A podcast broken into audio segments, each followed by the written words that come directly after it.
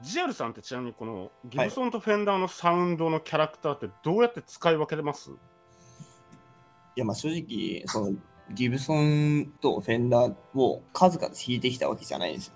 ああ、はい。もう、巡り合わせで気づいたら手元にあったっていうのが、まあ他にもたくさんメーカーいろいろ触ってきて、ただその中で感じたのは、ギブソンは、うん、歪みのノリが気持ちいいっていうんですかね。ははいはいはいはい。あの、率直に言いますよ。いはい。あんまり音作りうまくなくてもうまく聞こえるようにできる。はいはいはいはいはい。えー、でもそれジャンルによるんじゃないのその歪みってことになると。まあ、ジャズとか、ファンクとか、クランチサウンドを作るとなると、まあ、突き詰めれば、どの楽器も難しいんですけど、うんうん。割と最初の人っていうのは、そのギブソンイコールやっぱレスポールじゃないですか。そうですね。そのハ間違いムない。ハムバッカーがうん、歪みのノリがいいんですよ。はいはいはいはい。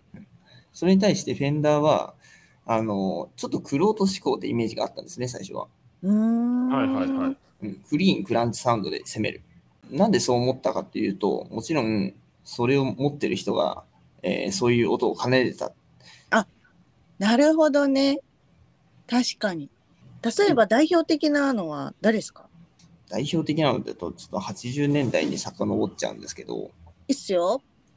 まあ、先ほどちらっと私が言ったスラッシうんうん。はいはいはいはい。あュ、ガンズローデスの、あれにはもう、えーレスポールと、へえーマーシャル、うん、はいワンセット。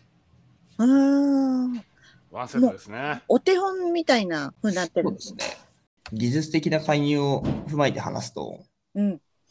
えっ、と、レスポール、えーハムバッカーっていうのは、あのうん、位相ってご存知ですか位相って一の意に相談の相ですよね。そうです。音の位相、出音がプラスで出るかマイナスで出るかっていうのがあるんですけど、なんか音を打ち消しちゃうこともあるとか聞いたことあります。要するに正位相と逆あの逆位相だと打ち消しちゃう。プラスとマイナスが重なった瞬間にゼロになる。磁石みたいですね。うん、くっついちゃう。ゼロにくっついちゃあ、いあ、ますそう。本当そうなのうんあの、ギターについてるこのピックアップマイマイクってこれ電磁石なんです。あだから位相って言葉を使うのは正しいんです。あ。ああ。で、その位相の話になると、マーシャルの、えっと歪みチャンネル、これ逆位相って呼ばれるんですよ。えっ、と、主にあもう8割方そうだと思ってます。で、それに対してレスポールのハムバッカーは逆位相が多いんです。これとこれ合わせると正位相になるんですよ。へえ。マイナスとマイナスでプラスになるみたいなイメージはい。そのプラス位相とバンドサウンド合わせて、一斉のえいってやった瞬間に迫力ボーン出るんですよ。っあていう技術介入の話もありつつ、あ。なるほど、は いはい。バンドで、じゃあバンドやろうぜ。俺、レスポール持ってきたんだ。やろうぜ。なんてかっけんな、俺のギターみたいな。うんうんうん。前にめちゃくちゃ出るし、もう鋭いし、もう俺のギター、みんなき聞いてるか言え、みたいな音が出 る。いい話するね。いや、めちゃめちゃ的確だね。まあ、っていうのが、えっ、と、ギブソン。ギブソンといったらレスポールっていう印象が一つ。まあ、ネックが太いんでね、ちょっと抑えるの大変なんですけど、最初の人とかは。うんうん。で、フェンダーに関しては、ぶっちゃけ、最初、テレキャスターじゃなくて、ストラトキャスターだったんです、私。あ、そうう。でしたね。そうでした。で、えーフェンダーじゃなかったんですけど、うんうん。まあ、フェンダーと言ったらストラトっていう私のイメージがありまして、あったあった。あいや、ああだって商標だからね。商標ですもんね。うん。で、ストラトキャスター、あの、恥ずかしい話なんですけど、未だに私、弾きこなせません。へえ。あー音、音、音が難しいんですか自分の納得するこのギターの一番いい音が出せないんです。えー難しいんだね。あの、このストラトは、このフレットを弾いた時が一番いい音がするへえ。音が限定されちゃうんですか音っていうか、うんと。制限されるというよりも、選択肢が多すぎて、それを使いこなせない気がするんですよね、私は。うーん。ピックアップにしろ、レスポールだったら3段階しかないじゃないですか。ああ、そうなんですね。ストラトキャスター、まあ、基本的なものだと5段階。ああ。うんはい 5S1。うん。そうですね。うん真ん中と、うーん、手元の間って何の音みたいな。 あの、だからね、俺もストラタ持ってるんですけど、あの、3way スイッチ、もう3個の音にしてるんですよ。ああ、もう使わないと、使わないですね。他の2個は。あ。えうえ、ん使わないです。意外とそういう人多いかもしれないですね。だから突き詰めたら、突き詰めたらって言っても、まだギター好きな人にとっては、全然初期段階の話なんですけど、あの、ストラトはふ深いなーってへ思えいますね。そっか。じゃあもっと使いこなしたいなって思ってる。まあ、いずいずれ使いこなせればいいかなっていうぐらいの感じですよ ね。うんうん。ストラトキャスターは、えー1950年にブロードキャスターが発売されてから、たった4年後の1954年にストラトキャスターが発売されてるんですよ。うーん。で、当時はね、あの西海岸だったり、ハワイだったりのサーフミュージックにサウンドがマッチした部分があるんですね。ジアルさんが話してくれた、はい。そのシングルコイルとハンバッカーの話になってくるんですけど、このシャキシャキした、このパキンパキンしたシングルコイルの音っていうのが、はい。このサーフミュージックにあったんでしょうね。あーあー、あーあー、ああ。ははは。で、サーフミュージックって何かって言ったら、まあ、ベンチャーズ、まず思い浮かべてくれていい。そうですね。うん。うん。あとは、まあ、一番有名なとこだったら、ディック・デールのミザルって曲とかがあるんですけど、はい、知ってます。めっちゃめちゃかっこいい曲です。ああ、知ってますはい。 まあ、みんな知ってると思うんですけどね、あの、映画の曲とかね、あの、この後、ジアルさんの、あの、即興に俺期待するよ。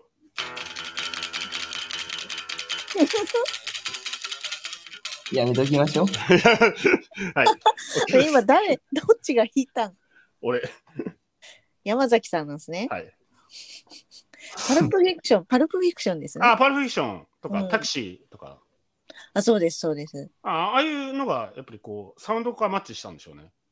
うーん。だけど、それも急速に廃れちゃって、まあ、所詮流行りだったんですよね。そうか。で、ストラトキャスターも生産終了という決断が下されます。あれ生産終了はい。もう生産してないですかしてますよね。してますよね。してますよね。あれそこに救世主が現れたんですよ。おジミー・ヘンドリックスっていう。あすいません。地味編は知ってますが、ストラト、あそうでしたか。そうですね。まあ、うんこの辺の話はもう詳しい人はもう聞きたくないだろうからしないですけどね。いや、ちょっと 詳しくない人のためにざっくりしてもらったらいいんじゃないですかあ、一つ言いたいことがあるかも。はいはいはい、お願いしいまいんすじ。ゃないですか地味編の頃って、レフティーなかったですよね。なかったんですよ。レフティー用の左利き用のギターがなかったんで、彼は作っ右たんだよ。右利きのギターを逆向きに改造して左利きにさせたんですよ。そうだった、そうだった。そこで私の今持ってるフェンダーがですね、左利き用のそう逆だバーね、ジョン、そう。左利き用に作られたネックだったり、パーツを逆向きにして、右利きで今弾いてるんです。リバースヘッドって言われるタイプのストラトですね。リバースヘッド。まあ、えっと、物理的に言うと、6弦と1弦の長さって違いますよね。うんうん。それが反転されるんです。うんうんうんうんうんうそんう。するとどうなるかというと、弦ってやっぱ長い方がサスティーンだったり、違ってきますよね。うん。えそういった特色があるんですね。ちょっなとの、で、はいこのロックギターの創設者みたいな存在になってる地面編が、1弦が6弦と逆になってるサスティンの音を奏でてる。じゃあ全然、そっか。ソロで高音弾くと、みよよよよん、みよよよよんって、んすごい鳴ってたのは、そういうのもあったのかなありまし少なくとたんもあでるしとょうね。思いますよ。うん。ああ、そこまでちゃんと理解してなかったな。なるほど。ジャーンって弾いた時に、はあ、そ低う音か。が高音がどっちが伸びやかかとか、ああ 私程度の耳じゃ分かんないと思いますけど、でもそれを知ってから改めて聞いてみたいと思いますね。ジミヘンのそのサウンド。 そうですね、音に関しては、ぶっちゃけ、あの、あの今の曲とか、特にそうなんですけど、編集されてることが多いじゃないですか。はい。だから、このギターの音、何のギターだと思うって言われても、えーさっぱりわからんって感じなんですよ。確かに。 うんで、何が影響してくるか。うん。弾き手が気持ちよく弾けるかどうか。うん。これ結構大事だと思うんですよ。もうね、今じゃ本当に編集とかミックスとかされちゃってるけど、本当に生で鳴っているそのままの音っていうのも、そうですね。かうつ、んうん、今のエンジニアさんでも、それが分かってくれる方なら、ちょっとしたイコライジングの調整とかで残してくれると思うんですよね。そのあ味を。ああ、生の弾いたままを。もう自己満足ですよ、これは。そうでです。ここでね、もう一つ大事なことがあって、はいさっき言ったように、ストラトキャスターっていうのはもう販売がもう終わりそうだっていうところから、この地味編の登場によって救われたっていうのがあるんですけど、地味編ってイギリスでデビューしてるんですよ、アメリカ人なんですけど。そうなんだ。そうなんですよ、デビューイギリスなんですよ。へえ。じゃあ、イギリスのドタ回りをしてたの。ああ、そうです。あの、アメリカのクラブとかでやってたんですけど、あの音がでかすぎるっつってみんなクビになって。で、正確に問題がすごくあって、あの、ギター機なんだけど、あの、金がなくなるとねギター売っちゃうんですよ。地味編って。あバンドメンバーが慌てて、その売ったギターを回収に行くっていうね。あ、ああ、もう、地味編は借金だらけ。ああ、うん、借金も踏み倒してたんじゃないですかね。なかなかのクソ野郎だったんですけど。うんうんうん。まあ、アニマルズっていうバンドがいて、うん。そこのメンバーのチャス・チャンドラってやつに、うーんやっとこう見込まれて、いや、今、イギリスって、ブルースが超流行ってる、ブルース・インベンションって言われる時代だったから、いや、イギリス行ったら人気者になれるよっつって言ったんですよ。おうで、ギターねえから、だから余ってたんでしょうね、ストラトが。当時。あーほう。で渡したら気に入ったらしいんですよ。でも、やっぱり特徴的なのが、やっぱりアームなんですよ。ああ、そっか。アームがついてる。うんうん。で、よりによってね、これをマーシャルにつなぐっていう、ジアルさんの言ってること真逆。そうですね。ストラトをマーシャルにつないだ人なんですよね。ああ。で、なんでジミーはマーシャルにつないだか。音がでかかったから。いえ、そんなことはないですよお。だって、フェンダーもアンプ出してましたし、ボックスもアンプ出してましたよ。あ、そうなんですね。そうなんですよ。なぜジミ編はマーシャルにつないだのか。あのマーシャルを気に入って、ステージに3段も積んだのかっていう話なんですよ。歪みですかいや、わかった。わかった。積んだら高いから。ああ、なるほどね。あ、見た目が高いってこときょ高さ。はい。おお。ビルみたいだね。マーシャルビル。ちなみにですけど、地味編はマーシャルにオーダーメイドをしてました。つまり、うん地味編用にあの高い壁を作ったんですよ。おお。あ、正解なの正リ解アだルさん。正解じゃないです。え地味編の本名って皆さん知ってますかうん、うん。んジミヘンドリックスが本名ではないんだね。ジェームス・マーシャル・ヘンドリックスが本名です。おっとっとっとっと。え、またここでも名前出ちゃうんですね。はいミドルネームがマーシャルなんですよ。ミドルネームね。そう。だけど、それに対して、あの、マーシャルっていう、まあ、アンプメーカー、マーシャルの創業者の本名はルーファス・ジェームス・マーシャルさんです。じゃあもう親戚ですかっていう親戚ですかって感じなんですよね。そう、親近感で、やイらギリス生まれのマーシャルを使ったら、だって、デビュー、イギリスでデビューしてみたら、うん。お前はジミー・ヘンドリックスで行けって言われて、へえ。はい、OK ですって言って、じゃあ何のアンプがいいって言われたら、マーシャルっていうアンプが合うんじゃねえかっていう。自分の消されたミドルネームが戻ってくるわけですよ。え、まあそれもしかして、千と千尋のジミー・ヘンドリックスですかそうですね。 名前を取り返そうとして、自分の背後に積み上げたのかもね。確かに。俺はマーシャルだぜっていうね。マーシャルって名前はあんたには豪華すぎる。で、チャスチャンドラに言われ取ってあげて、よ取ってあげようって言われて、だけど、じゃあ、好きなアンプ選びなって時に、マーシャルってあるじゃんみたいな、う。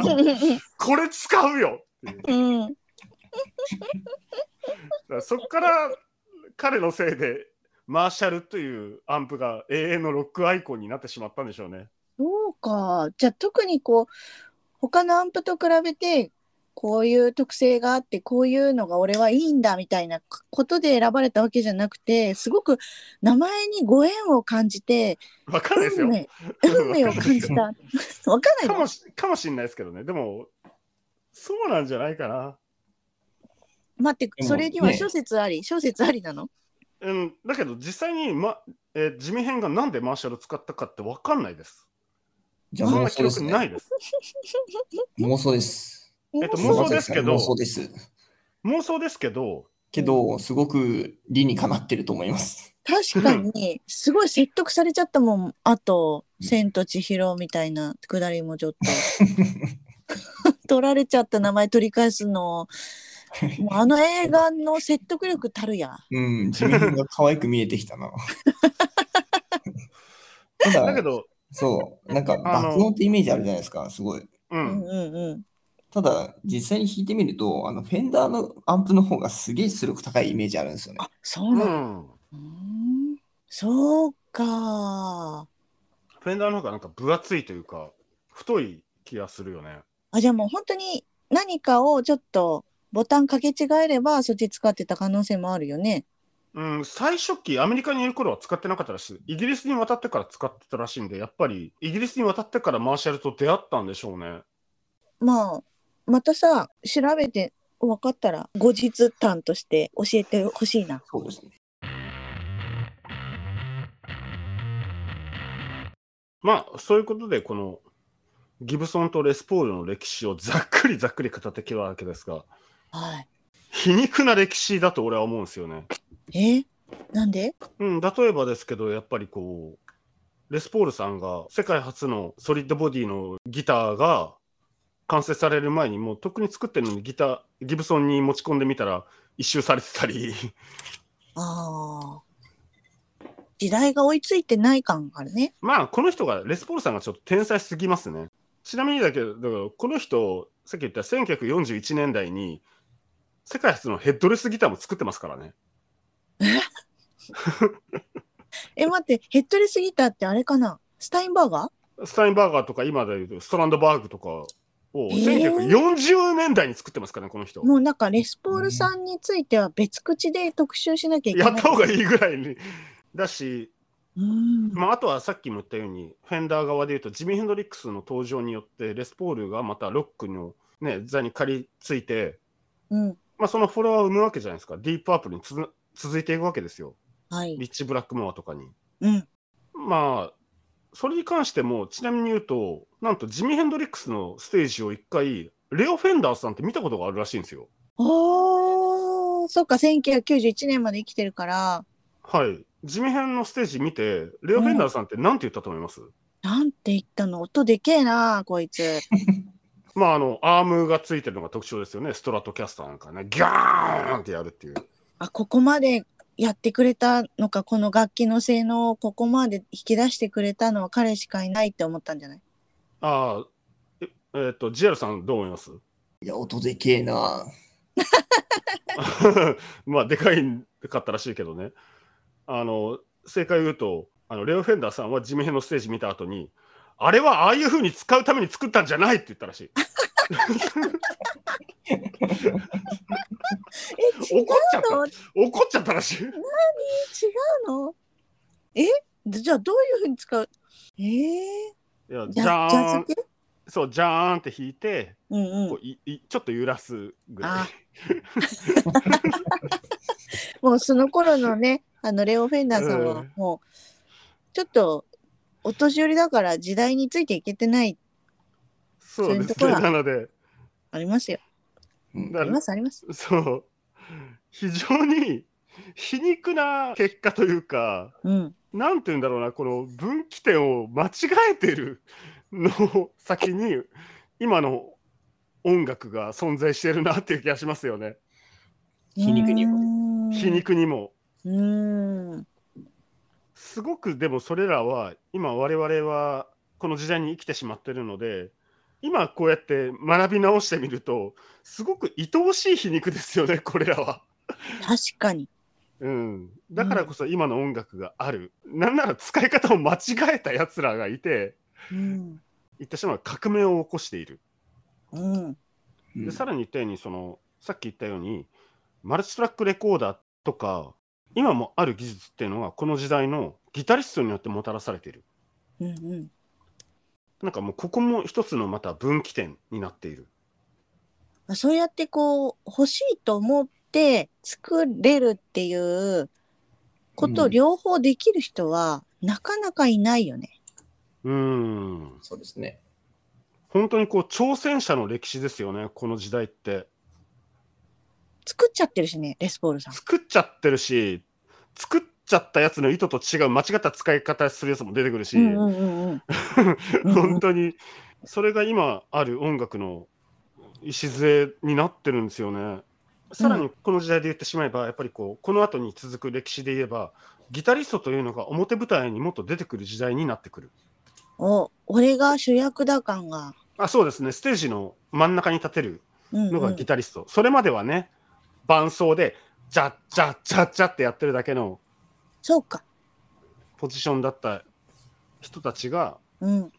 スターになっていくなんならヒーローになっていくギター時ヒー代ロー。のそうですねその始まりの幕開けだったんでしょうねこの時代がなるほど。ギターヒーローの幕開けか。ジャールさんどうですかまあ確かに、その時代っていうのは、極端にやっぱ変なことをして、うん何これって言われるものからうん。有名になったりってありますよね。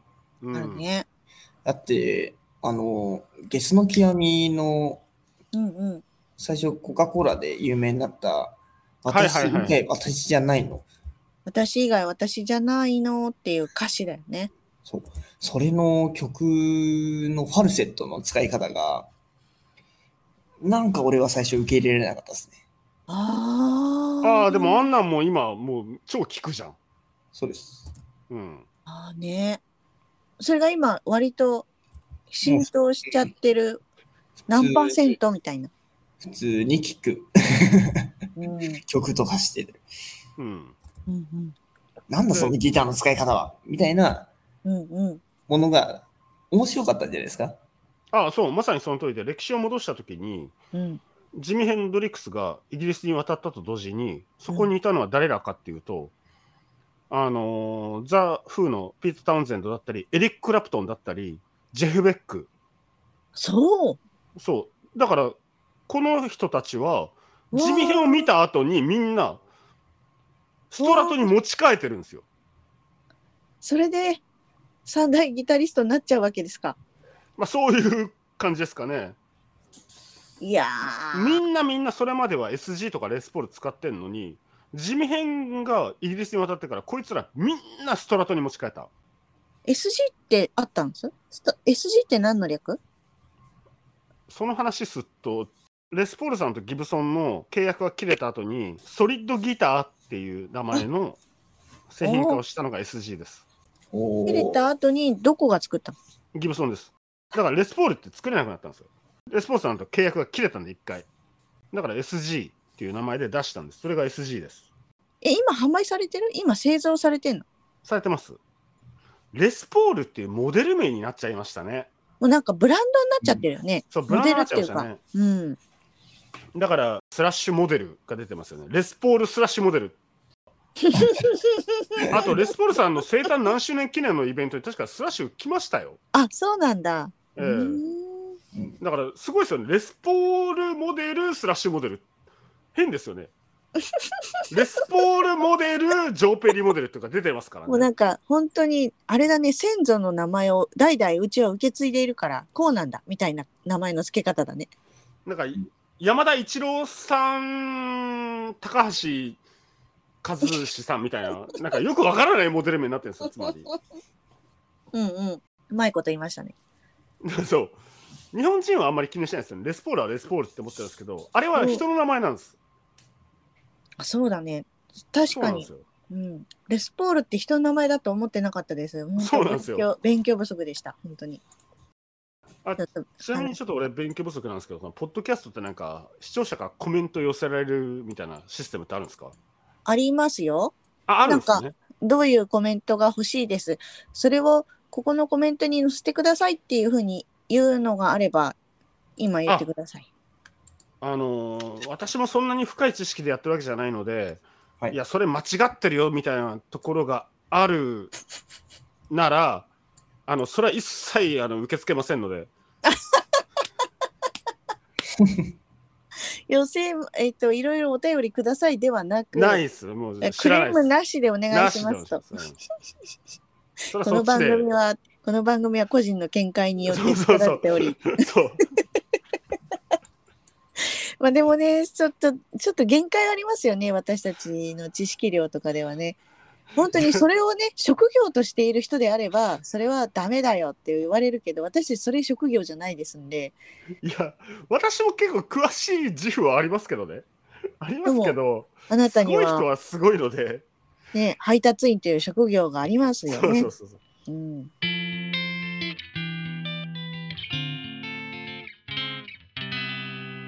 じゃあ今回はギター二大巨頭の話だったけれどもレスポールさんと地味編の話もありましたね。はい。そう、現代のポップスにつながるっていう興味深い話でしたね。うんうんうん礎の部分だと思うんだよね。だって今大まかに言うと4人紹介したけどこの方がだからいなかったら今の現代のポップスはないんですよ。ないかちょっと遅れてるか別の形になってる。うん本当にこうこの人たちが分岐点を踏んでるんですよね。うんうんそうですね。